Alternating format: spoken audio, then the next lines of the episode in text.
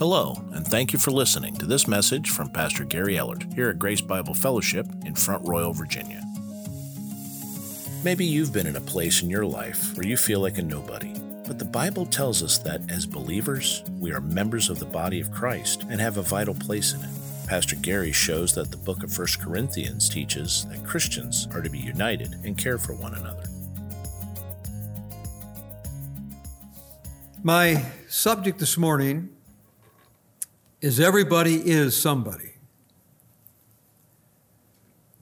Now, you may have been at a place in your life where you thought that you were just nobody and that nobody really cared. And um, most of us have, have come to that place at one time in our life or another. But everybody is somebody, and especially when you're a member of the body of Christ. In First Corinthians twelve, twelve, it says, "For even as the body is one, and yet as many members, and all the members of the body, though they may, though they are many, are one body also, so also in Christ."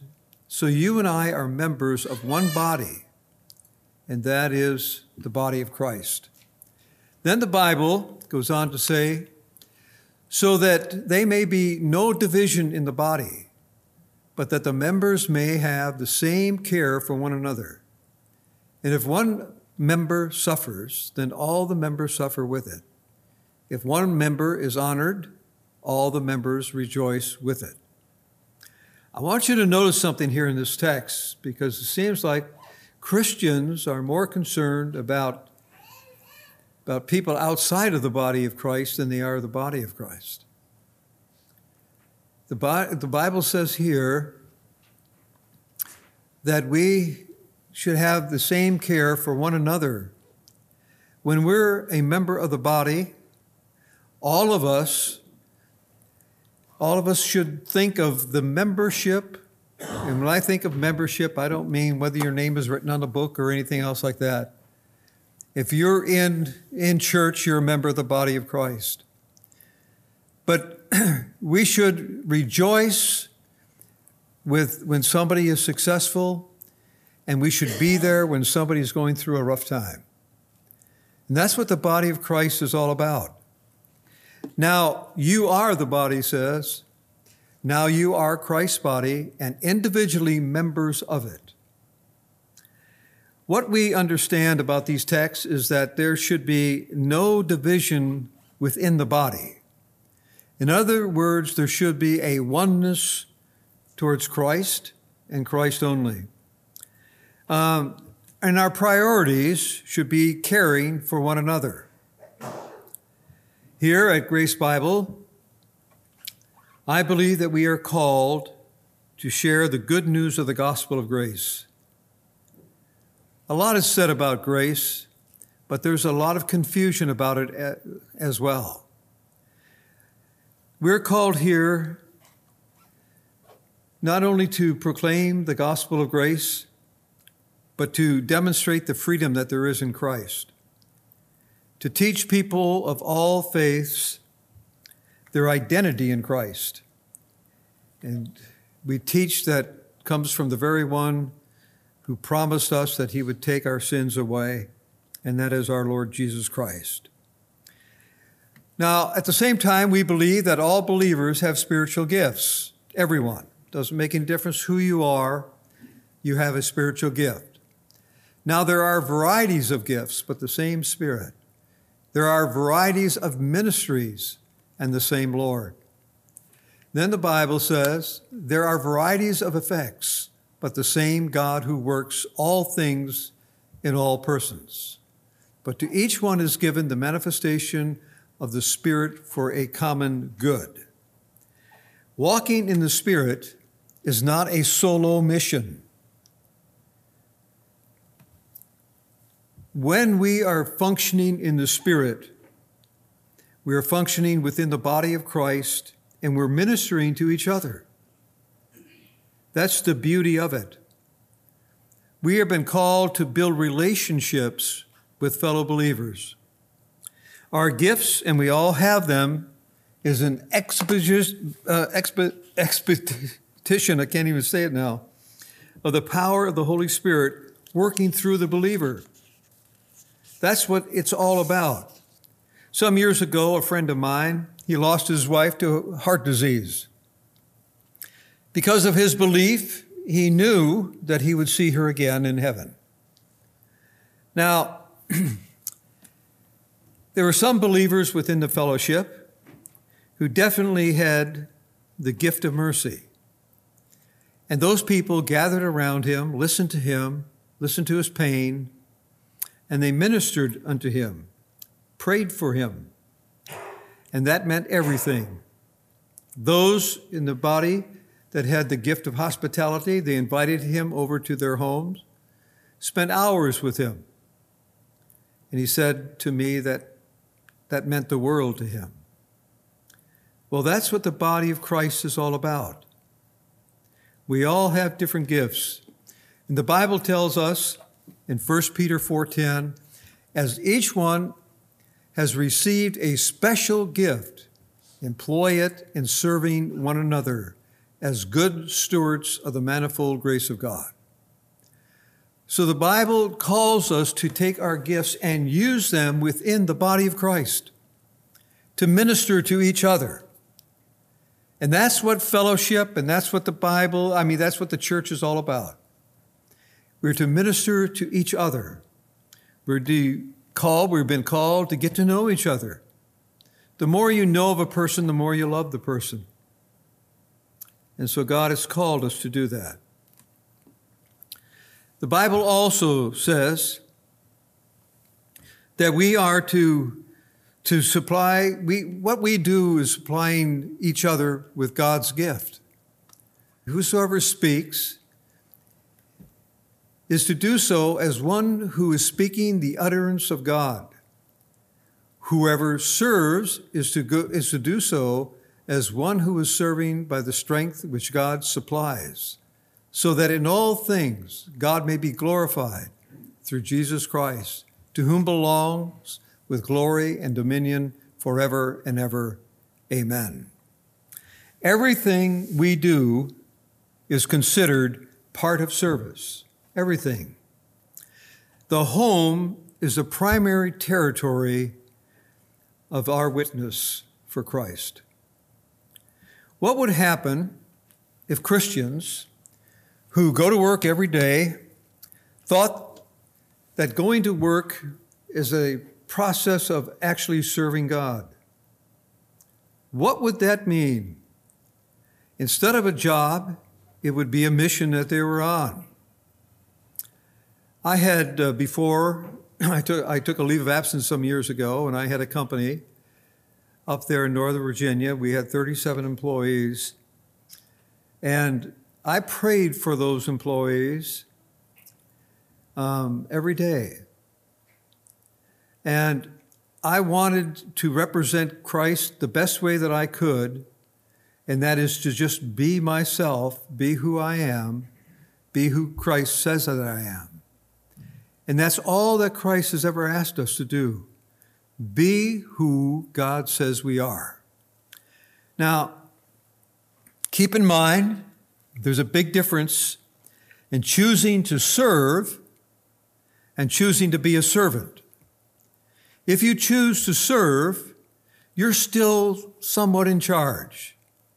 If you choose to be a servant, you give up that right to be in charge. And that's the major difference. We don't need today, we don't need more missionaries. We don't need more pastors. We don't need more evangelists. What the world needs is Christians in the marketplace, doing God's work, but doing God's work God's way. And there's a big difference there. What would it look like if we were to represent God in doing it God's way? Well, it would look something like this. It's someone who loves God, rejoices in life, and believes because they understand that Christ is their life. Now, many of you may have grown up in the Christian church. You were taught that you were given gifts, but you also were taught that if you didn't use them, they'd be taken away. How many of you ever heard that? Yes. You were given a gift. If you didn't use it, it'd be taken away, and you would lose your rewards. And of course, we found out in studying the Bible that our reward is eternal life with Jesus Christ. But you may have been taught that you would lose rewards. And sometimes they refer to this as the beam of judgment. There's where you're going to be judged whether you use the gifts that God gave you or not.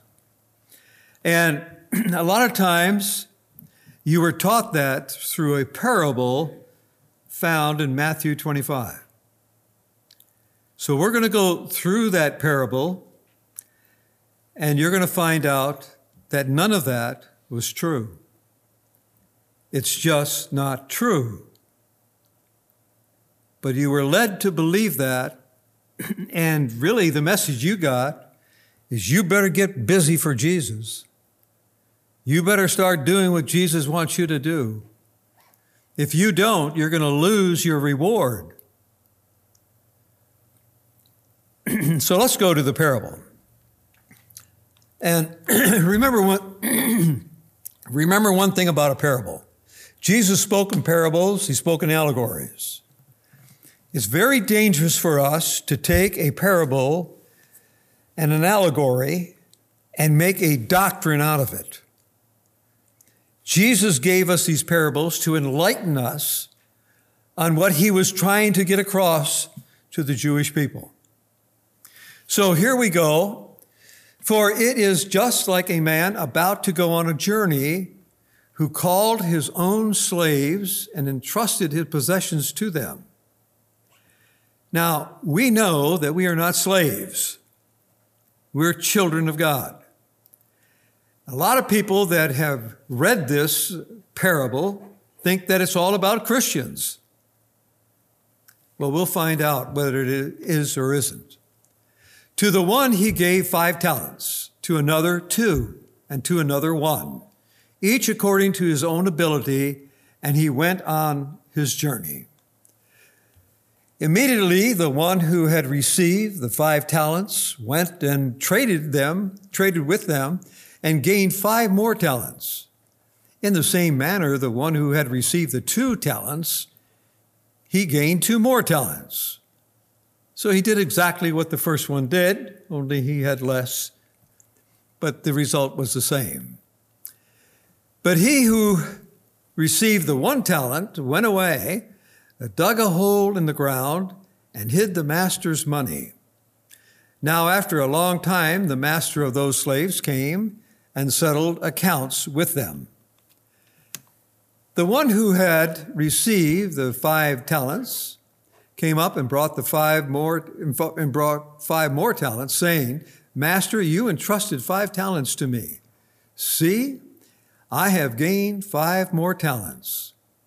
The master said to him, "Well done, good and faithful slave. You were faithful with a few things. I will put you in charge of many things.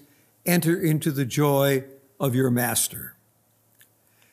And then also the one who had received the two talents came up and said, "Master, you entrusted two talents to me. See, I have gained two more talents." His master said to him, "Well done, good and faithful slave. You have been faithful with a few things. I will put you in charge of many things. Enter into the joy of your master." Then the Bible says, and the one also who had received, excuse me, the one talent came up and said, "Master, I knew you to be a hard man, reaping where you did not sow, gathering where you scattered no seed. And I was afraid, and I went away and hid your talent in the ground. See, You have what is yours. But his master answered and said to him, You wicked, lazy slave, you knew that I reaped where I did not sow and gathered where I scattered no seed. Now it gets worse. And you ought to have, you, then you ought to have put my money in the bank. And on my arrival, I would have received my money back with interest. Therefore, take away the talent from him and give it to the one who has the ten talents. For to everyone who has, more shall be given, and he will have an abundance. But from the one who does not have, even what he does have shall be taken away. Throw out the worthless slave into the outer darkness, and that place where there will be weeping and gnashing of teeth. Now, we know that it cannot be talking about Christians, because the Bible says that God will never leave us nor forsake us. The Bible says that our salvation is secure. So what is all of this talking about? The point of the parable is that the Lord is talking about investing and getting a return. It's not working. It's not doing things. Nowhere in the parable is it working. But all of a sudden, people associate that with what they do, whether it's going to please God or not. And that's not what the Bible is saying. It's about humans. It's about investing and getting returns to what you have been given. Now, some people, they hear the word and they do nothing with it. They bury it. Some have heard a little, and some have heard more. But the principle is the same. When you invest in what Jesus Christ has already given you, the returns are out of sight. And that's what the Bible is talking about. The real issue here is the one who misunderstood the character of God.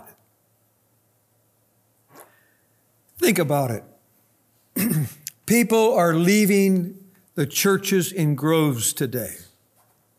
Membership is down in North, across North America in unbelievable numbers, and especially so with men. Now, a lot of people have gone to church year after year after year. And they've seemed to have heard the same message a thousand times over. And what is that message? The message is there's something wrong with you. And so you need to love God more, they say. You need, excuse me, you need to do more for God. You need to give more.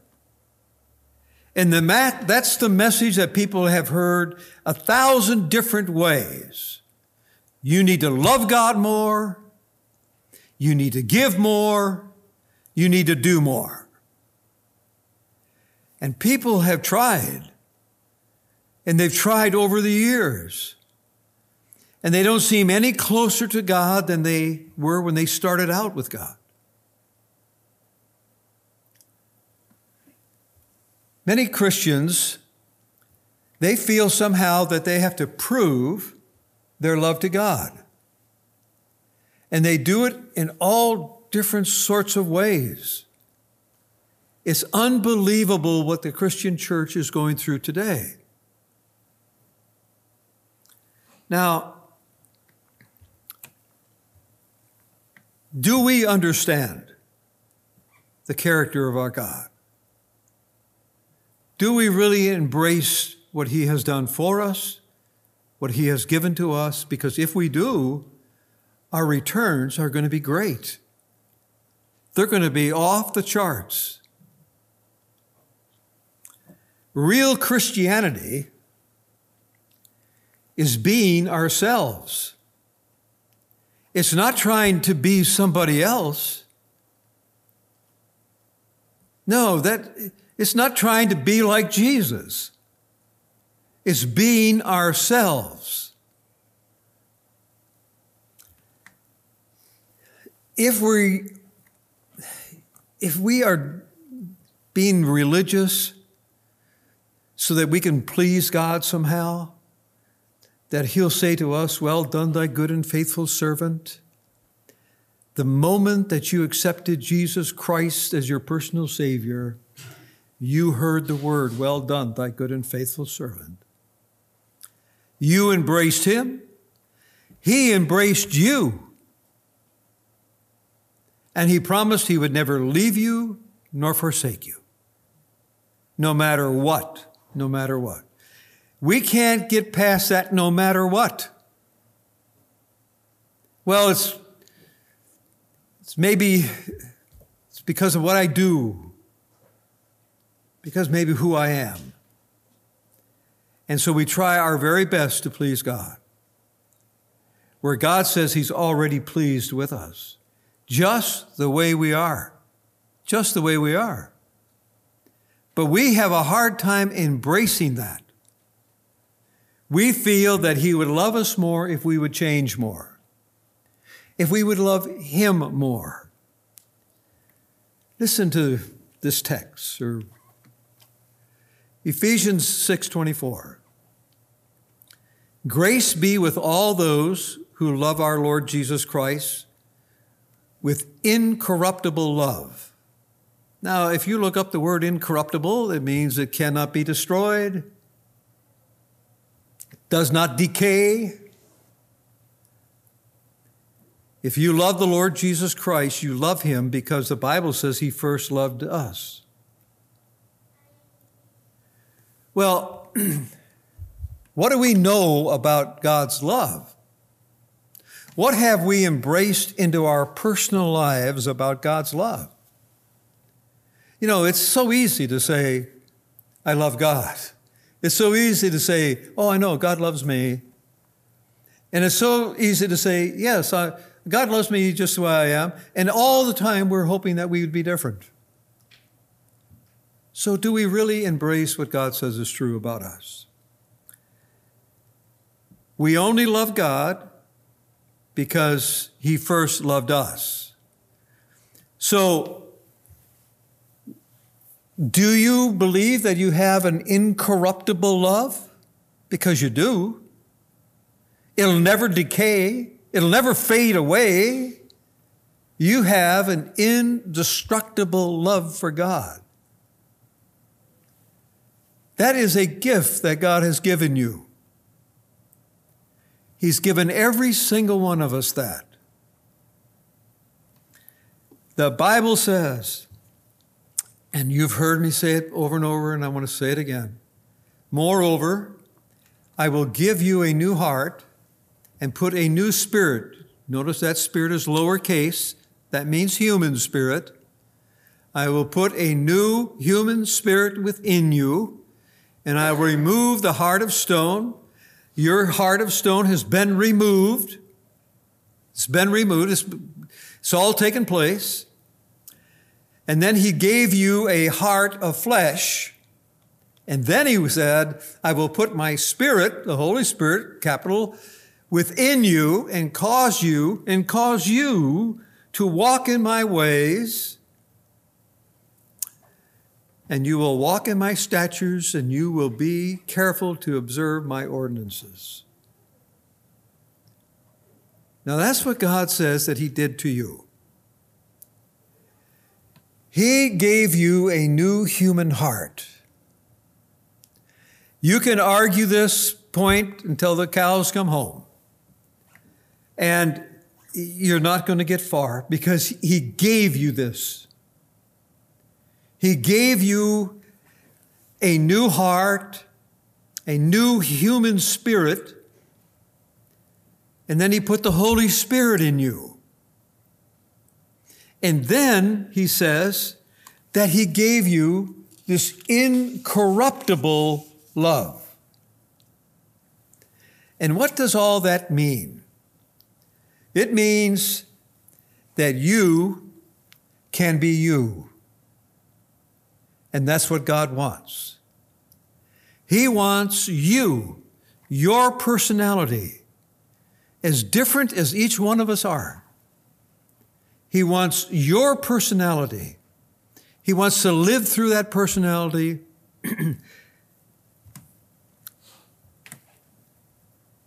His, everything that God wants to do, he wants to do through you, because you're so unique. Nobody else is like you. Nobody. And is all he wants to do is to live his life through you. He's already done everything else. He's given you a new heart, new human spirit. He took the old heart of stone away. You are, you are, you have the love of Christ living in you. You are love. You're everything that God says you are. And the parable of the talent is embrace it. Embrace who you are. You are precious in his sight. If you embrace it, you'll get a glimpse of God's love that's unbelievable.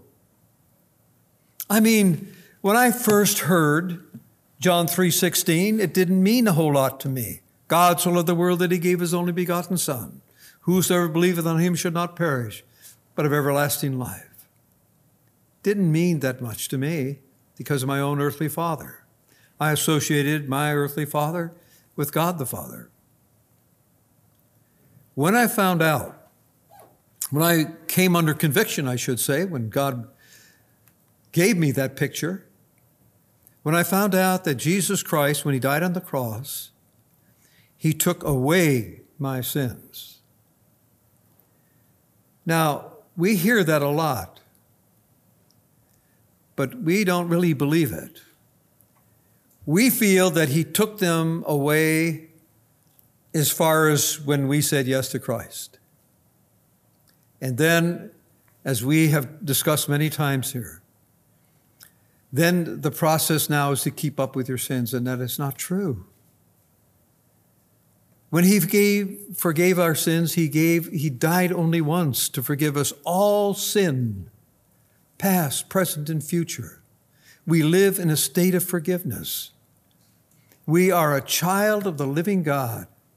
And what he has done in us and through us causes us to embrace him and love him, because he has taken away all of our sins. He's cleansed us. He's cleaned house. And at our deepest core, we are everything that God says that we are. That's why we love him, because we are everything that he says that we are. And when we embrace that truth, when we really believe it, the picture of God becomes overwhelming then. Because now we, we, we see a God who loves us so much, yes, that he gave his only begotten Son. He loves us so much that he tells, it, it, the Bible tells us that we, when we said yes to Christ, it was God, God the Father, who came to us and knocked on our door, really. And when we said yes to him, the Bible says that we are a gift to Jesus. We are a gift to him. You and I are a gift. And here sometimes we think that we're nobody. We are a gift to the Lord Jesus Christ. Christians talk a lot about bearing fruit. And when you hear bearing fruit, what do you think of? Well, you probably think of witnessing, maybe passing out literature, giving Bible studies. That's bearing fruit. That's proving that you love God. And how many people have been in church, they listen to an appeal to go out and do something, and they forced themselves to do it because they thought that that's what they were supposed to do. And if they didn't do it, they were demonstrating that they really didn't love God that much. That is not true at all. Bearing fruit is simply letting God work through you. What a privilege that we have. We can be ourselves. We can, our sense of humor, whatever it is, whether it's a dry sense of humor, whatever it may be. We have a unique, a unique personality. And God is saying to us that He wants us to be ourselves. He doesn't want us to try to be holy. We are holy, the Bible says. He doesn't want us to try to please God. We are already pleasing to God. He doesn't want us to go through all this gymnastics of religion. I mean, there's religions all, all around the world, and there's good people in them. They're trying hard to please whatever God that they serve. No different than a lot of Christians, trying desperately to be pleasing to God and not knowing that all this time, all this time, God's been pleased with you. He's been pleased with you, and he, his only desire is to work through you in that unique personality that you have. God is an awesome God. The Bible says that He lives in us, and it's all He wants to do, you know, is to live through you. And if you will be yourself, you just be who you are. If you're a fun person, be a fun person. If you're a shy person, be a shy person. Don't try to change. If there's any changing to do, let God do it. But don't you try it, because it doesn't work. It doesn't work. People have gone to church for twenty, thirty years, and their experience with God is still the same. They're looking at God. They're, they're building and basing their life on what they do and who they think they are. It's time that we step back and look at God as He sees us. This is the remarkable thing. If you will be yourself, it'll turn out that you will be an expression of Jesus Christ. If you will be yourself. If you try to be a religious person, you try to be something, no, it's, it's, it's the flesh that's working. But if you don't try any of that, if you'll just be yourself, you will be an expression of Jesus Christ. And your investment by believing in what Jesus Christ says about you, your returns, like I say, they'll be off the charts. Let's pray. Father, thank you again for everything. We just praise you. We're just reminded once again how much you love us. Thank you for that. For we ask it in, in the name of Jesus Christ. Amen. Thanks again for listening to this message from Grace Bible Fellowship in Front Royal, Virginia. If you'd like more information about our church, please go to w w w dot grace bible fellowship church dot org.